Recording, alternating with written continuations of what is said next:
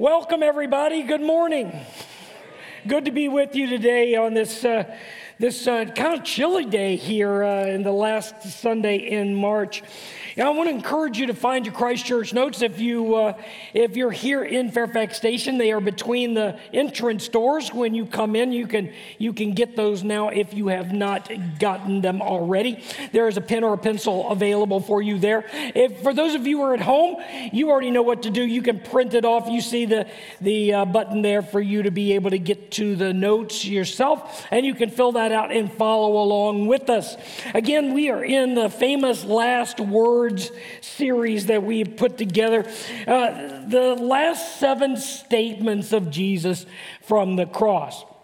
I'm going to start by simply reading God's word, and then we're going to we're going to look at that and see how we can make sense of this statement that Jesus made while he was on the cross. One of the most troubling statements that he made. So let's take a look at this now, and we are going to begin with reading God's word. It starts with this. It's saying, it's from the Gospel of Matthew, by the way, 27. At noon, so at 12 noon, darkness fell across the whole land until 3 o'clock. At about three o'clock, Jesus called out with a loud voice, Eli, Eli, lama sabachthani, which means, My God, my God, why have you forsaken me? Some of the bystanders misunderstood and thought he was calling for the prophet Elijah. One of them ran and filled a sponge with sour wine, holding it up to him on a reed stick so he could drink. But the rest said, Wait. Let's see whether Elijah comes to save him.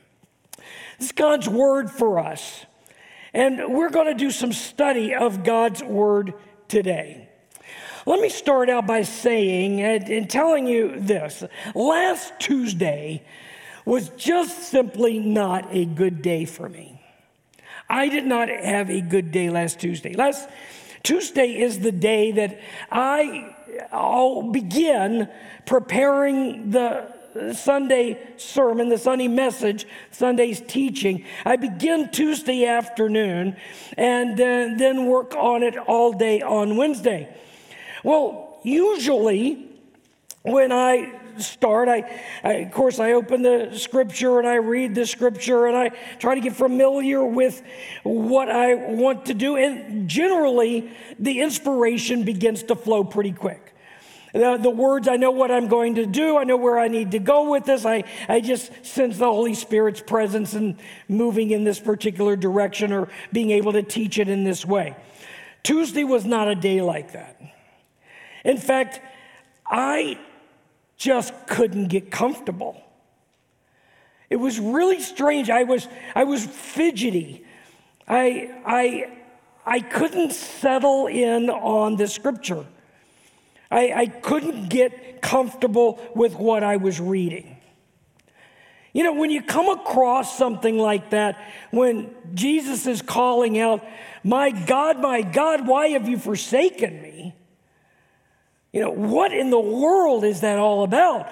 God, uh, Jesus is the, is the, uh, the, the, the, one of the, the, the second person of the Trinity, the Holy Trinity. God the Father, God the Son, Jesus, and God the Holy Spirit. What are we talking about here that God has forsaken him? Was, was he just, was he just making a statement saying, I feel as if you are forsaking me, God, because I'm hanging here on the cross. Is that all that that was? Even though it's a big deal, is that all that it was? Well, I'm not so sure that that's the case. I think he's literally speaking about the abandonment of God on the cross. You know, and when you get to these, these, these words that he called out, they're really painful ones.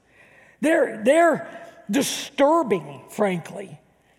They are hideous words. My God, my God, why have you forsaken me? You know, that word forsaken, just think about that for a moment. Is there anything more that sounds more dark and more empty than that word forsaken. In, in, in, doing my best to trying to find something redeeming about that statement, I went to look up the word forsaken to see if there, gosh, maybe there's something that I've missed.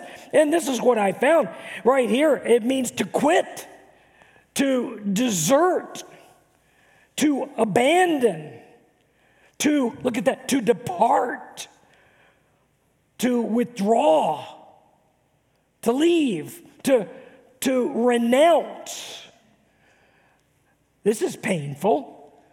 To reject, to refuse. There's nothing redeeming in those words, in that definition, in any way, shape, or form. I, I, I, frankly, I wish I hadn't even bothered to look it up. But that's what this means. I mean, so I got to ask you have you ever felt that way? I mean, look, Look at those words up there. Have you ever felt like that? Have you ever felt abandoned or deserted? Have you ever felt rejected?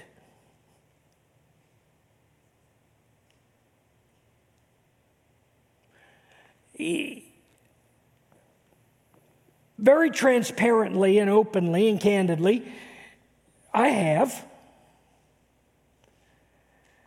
I have felt like that at one particular time in my life specifically. It was a time that I really felt like I was fighting to stay alive. I was fighting to stay alive. It was the darkest, most lonely, most painful time in my entire life. As I was thinking about it this week, I was trying to come up with an analogy as to really what I was feeling. And the best thing I could come up with is that I felt like I was out in the middle of the ocean, far away from anybody I was bobbing up and down. I was gasping for air. I was tired. I was worn out. I was splashing about. I was trying and fighting to stay alive as best as I could. I want, didn't want to drown, but I didn't even have the energy to call out for help. That's the way I felt. And I'd also convinced myself that because I was out in the middle of this ocean, if I were to call out for help, there would be nobody that was going to hear me anyway. So I was, I was there drowning and, and, and grabbing a hold of any little piece of straw that may have floated by. That's the way I felt. And I was thinking, God, where are you? God, help me.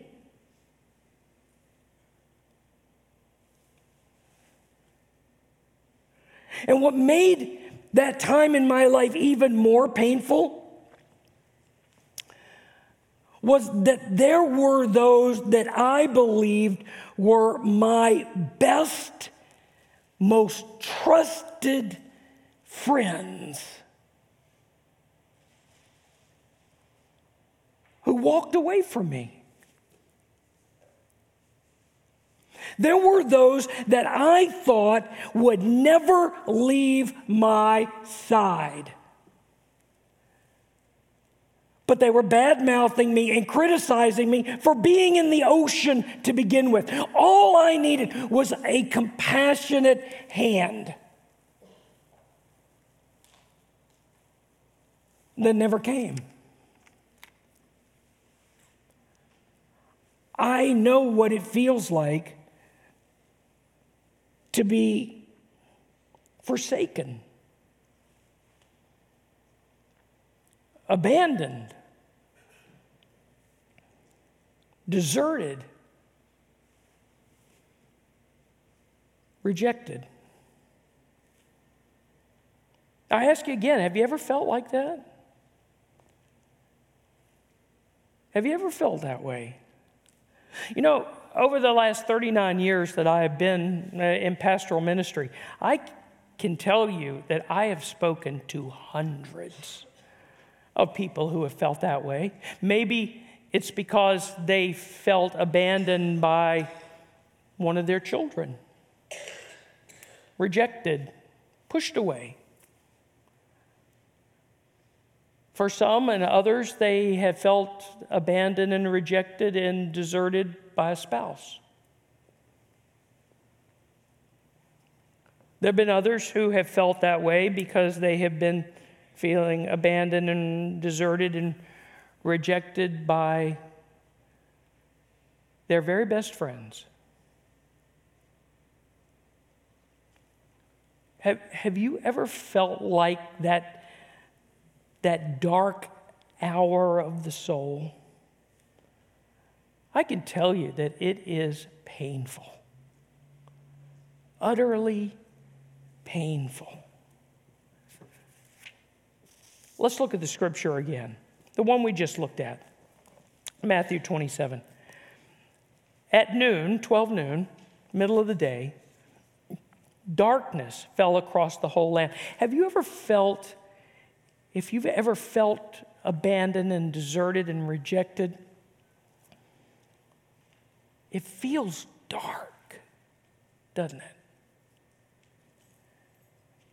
At, at noon, darkness fell across the whole land until three o'clock, three hours, darkness. At about three o'clock, Jesus called out in a loud voice, Eli, Eli, lama sabachthani, which means, My God, my God, why have you forsaken me? You know, when you look at that scripture, did, did you notice how Jesus said these words? Did you notice how he said them? He didn't whisper them, right? What did he do? He called out in a loud voice. Yeah. What does that mean? It means he yelled it, he shouted it. He didn't care who heard him. This was the way he was feeling. He called out, in effect, God, I feel so utterly alone. You can imagine what must have been going through his mind hanging there on that cross. Besides all the physical pain, he was thinking certainly all of the people who had, had once praised him and followed him were now deserting him. All his friends had left him. The soldiers were just down below near his feet. They were gambling away for his, his the only thing that he owned left on earth was his clothing. They mocked him. They cheered on his pain. They spit their hatred at him. And then he's saying, Even you, God, my heavenly Father, even you even you've abandoned me. And you know, every last one of us, I think, at some point in our life, for one reason or another, is going to feel something like that. It's going to feel like we are utterly, completely alone. And we'll ask that question Have you abandoned me to God? It comes in the darkest hour of the soul. And if you've ever been there, you know exactly what it is that I mean. Everything seems lost. You feel utterly alone. You feel paralyzed. You feel unable to do anything. And even if you're able to put some thoughts together, you're thinking, Where are you, God? Why have you left me? You know, the best way that I can put that together is, is a story that I heard some time ago. Uh, if you remember, did anybody remember when cars had bench seats? I mean, the seat that went all the way from the driver's side to the passenger side? Bench seats. All right, there was a time when cars had bench seats. And the story goes something like this there was a, there was a couple who had been married for more than 20 years. Uh, the, the man in the relationship was driving, the woman was seated, seated by the passenger door, and they were driving down the road. It was one Friday night, and they pull up behind another car, and in that car was a, a young couple. A couple you could just tell they were they were on a date. And she wasn't all the way over by the passenger door. She was right up against the driver. And arm around he had his arm around her and they would steal a kiss every now and again but as the as the light was red. And then the car behind with a couple that had been married over 20 years she speaks up and says isn't that cute? Do you remember when we were like that? In fact why aren't we like that anymore? We never sit that way anymore. And the husband turned to his wife and said, Well, I haven't moved.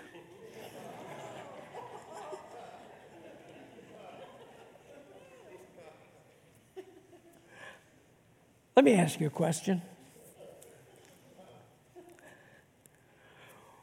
When you are feeling utterly alone, abandoned by God? Who do you think is it that moved? You see, listen to me for a moment here. I want to put this together.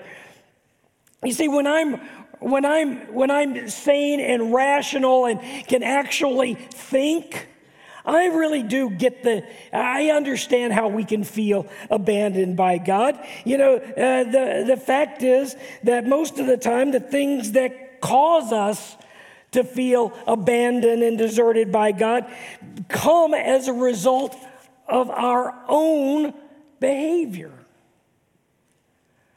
It's our own sinful behavior that makes us feel, that puts that separation between us and God. It makes us feel as if God has moved. But in reality, God has never moved. It is us who's moved away from Him. And because it's our own sinful behavior for most of the time, but that's not 100% of the reason because there are those that are around you, who are close to you, whose behavior that you haven't participated in, but because they're connected with your life, their sinful behavior actually bleeds over onto you and directly affects your life.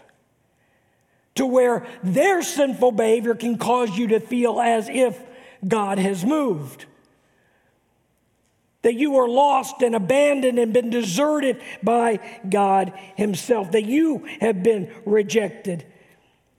Our own sinful behavior causes our relationships to fracture, and even when we are not at fault, the sinful behavior of others directly affects the way we feel deserted and rejected and abandoned and forsaken. You know, I get that. I understand that. But my question to you is this what about Jesus? Did he do something that caused God to abandon him? I understand that, that my sinful behavior can cause me to feel as if God has moved, even though I'm the one who moved. I can understand that, that, the, that those who are close to me, that their sinful behavior can cause me to feel as if I've been abandoned or eh, as if God has moved, even though I'm not, I'm the one who moved, not God. What about Jesus? Did he move away from God? How is it that he could feel that God had abandoned him? Now, I, I, get the fact too that we're on holy ground when we're asking these kinds of questions, but knowing why is so critically important for us to be able to understand that we've got to be able to ask these kinds of questions. And so I'm going to give you the reason. I'm going to give you the reason why he felt abandoned by God. I'm going to do it right now. This is the very first time in Jesus' life where Jesus was totally, completely, and utterly separated from God Himself, His Father. God really, genuinely, seriously, and actually abandoned Jesus there on that cross that day. God forsook Jesus on the cross then. Now, Jesus certainly did know what it was like to be to, to feel uh, abandoned and deserted by the people around him. I mean, just look at this. Israel, the nation, had abandoned him. John 1:11 says he came to his own people and what? Even they abandoned him. Then his family abandoned him. Uh, John 7 5, for even his brothers didn't believe in him. His friends abandoned him. Then all the disciples deserted him and fled. We see that. But Jesus knew the hurt of rejection. But the question is why did God abandon him? Why did God abandon Jesus on the cross? Listen carefully. We got to get this. In fact, I'm going to say it this way if you don't get anything that I say today, this is the most important thing. If you forget every single solitary thing I've ever said, don't forget this. The reason why Jesus uh, was abandoned on the cross, the reason why God abandoned Jesus on the cross, forsook Jesus on the cross, is because he was on that cross dying, dying for our sin, yours and mine, dying in your place and in my place as your substitute and my substitute. He was dying for your sin and mine in our place when we deserve to be there, not Him. In fact, I'll make it very clear. There's one scripture out of the, the book of Isaiah Isaiah, it's 53, that says it this way. Look at the first three words. Let's say the first three words together. Ready? All of us, louder. All of us. There we go. All of us, that's all of us, like sheep have gone astray. We've left God's path to follow our own. Yet the Lord, look at these next three words. Ready? Laid on him what? The sins of who? Of us all, all of our sinfulness. What does that mean? That means the full force, the full weight of our sinfulness laid squarely on the shoulders of Jesus on the cross, all of our collected sin, and the full force of God's judgment was on Jesus, on his back while hanging on the cross. The full weight of our sin, the full force of God's judgment was on Jesus that day.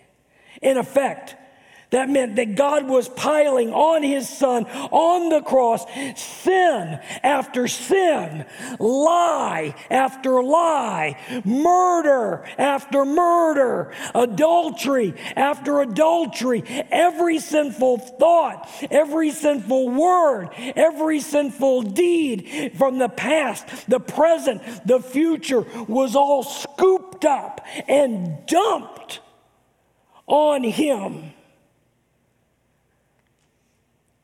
And because God is holy, God is righteous, God is pure, God cannot abide to, uh, abide to be in the presence of sinfulness. That's when Jesus had all of our sin upon him on the cross.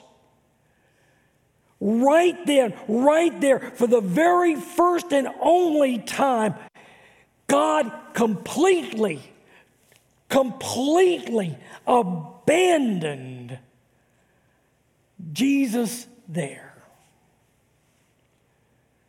Because it was the only thing, the only way he could get us to eternal life. You can see what sin does. In fact, when Jesus is hanging there, you can see what sin does. Sin, sin desecrates. You can put it on the screen, put it up there. Sin desecrates. It desecrates. Matter of fact, Philippians 2 8 says he humbled himself in obedience to God and died a what kind of a death? A criminal's death. Where was he? He was in the center between two criminals hanging on crosses. He humbled himself in obedience to God and died a criminal's death on the cross. Sin desecrates. What else does it do? Sin uh, separates. It separates. Matter of fact, Isaiah 59 2 says this, but your iniquity, what's the word iniquity mean? It means sin. It means sin. But your sins have made a what? Say a word separation between you and God. That's what sin does. Sin desecrates, sin separates. What happened to Jesus when he was on the cross? He, God was separated from him for the first and only time in his life because of what sin does. It desecrates, it separates. What else does it do? It isolates. It isolates us, cuts us off. In fact, Isaiah 59 2 from the New Living Translation says, It's your sins that have what? Cut you off from God. It's your sins that have, let's say it together, cut you off from God. That's what our sin does desecrates, separates, and isolates. That's what's happening with our sinfulness and happening to Jesus on the cross. And to put it like this, if you really want to know why Jesus was forsaken, why he was abandoned, why he was rejected, why he was left by his heavenly Father. I hate saying it this way because it is uncomfortable. It's uncomfortable to me. But if you really want to know why, all we got to do is look in the mirror.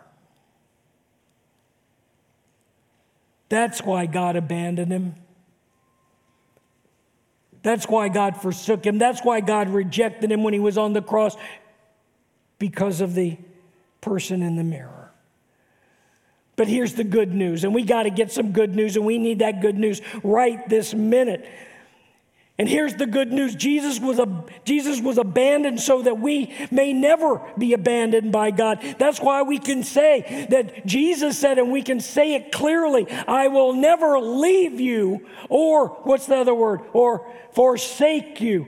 That's the good news. That's why God, he was abandoned by God so that we may never be abandoned by God. He was abandoned for one moment by God so that we may never be abandoned for any moment from God.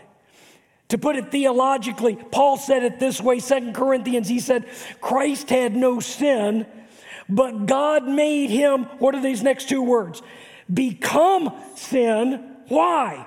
So that in Christ we could become, what's this next word? Right. Look at that. He became sin so that we could become right. Jesus became sin so that we could be made whole. Jesus became sin so that we could become righteous, that we could have a relationship, that we could have a relationship be made right with God. That is the good news. Jesus died for your sin so that you may not die in your sin. Instead, you can die to your sin.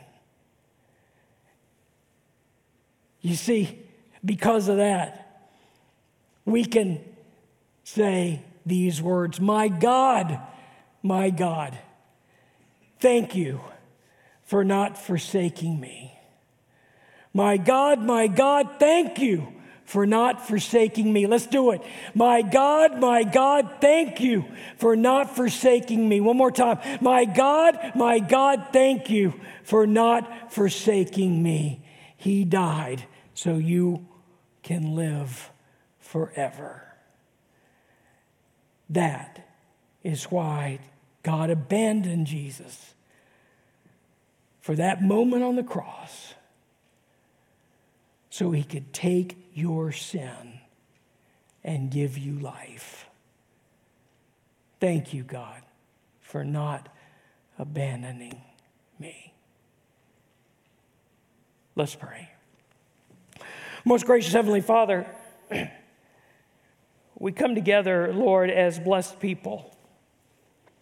We are amazingly blessed because you are God who had been willing to take the punishment for us, that you were willing to be abandoned by your Heavenly Father and take the full weight of our sin and the full force of God's judgment upon yourself so that, that we may never die, that we simply would trans, transfer from one life to the next, that our earthly death is not our final death, that we go from death to life because you were willing to be abandoned by your Father and then embraced again in resurrection.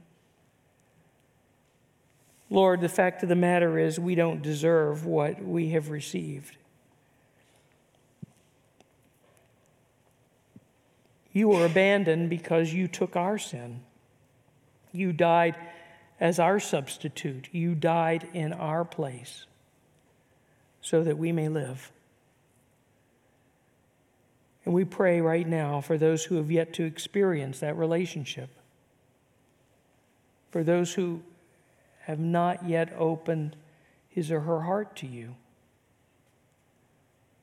I pray, Lord, that today may be that very day when they say something like, Lord, I am not sure that I understand it all, but I want to say thank you for taking my sin with you. I, I want to trust you for eternal life. I trust you for life after this life. So take my sin away and bring me into a relationship with you where not only are you my Savior, but you are my Lord. Thank you so much, God. You have been so incredibly good to us. We don't deserve any of it, and yet all of this salvation is ours through what you've done for us. So bless us, Lord, that we may love you and love others and live out the gospel life together. And we pray all this in the holy and precious and matchless name of Jesus. And now all God's people say, Amen.